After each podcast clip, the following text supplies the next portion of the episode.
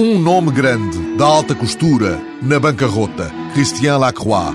A última coleção, apresentada pelo criador francês, é assim descrita por Juan Pedro Quinonero, correspondente do ABC em Paris. Uma coleção excepcional, realizada com joias e sapatos emprestados, tecidos oferecidos, fios cedidos por uma amiga rica, costureiras sem salário, num local alugado sem saber quem pagará a fatura.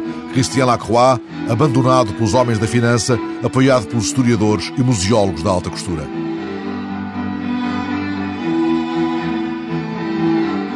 Um desabafo na edição eletrónica do Figaro. Tenho vontade de morder. De morder quem? Pergunta a repórter Virginie Musat. As pessoas que fazem mal à alta costura, responde Lacroix. Figaro conversa com o estilista no ateliê da rua Faubourg Saint-Honoré, onde prepara a apresentação desta terça-feira. É a calma antes da tempestade.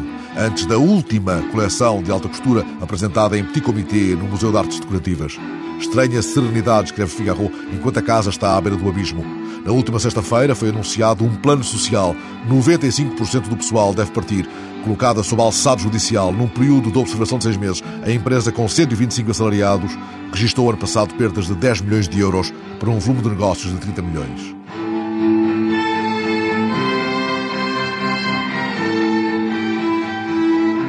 Uma frase. A alta costura é a nossa razão de viver. Na edição em linha de L'Express. Christian Lacroix responde à repórter Anne-Laure Chiarré na véspera do desfile parisiense. Este desfile será a quinta essência do que eu penso ser o estilo da casa há 20 anos. Eu teria de apresentar esta coleção para o outono-inverno 2009-2010, porque apesar de estarmos condicionados judicialmente desde o início de junho, não imagino os trabalhadores de braços cruzados esperando uma decisão, quer ela represente o fim ou a ressurreição. Eles têm uma espécie de relógio biológico que faz com que há 20 anos para uns, há 30 ou 40 para outros, em janeiro e em julho, a palavra de ordem seja costura. Mesmo que não tivéssemos podido fazer o desfile, creio que teríamos realizado ao menos os modelos, porque essa é a nossa razão de viver.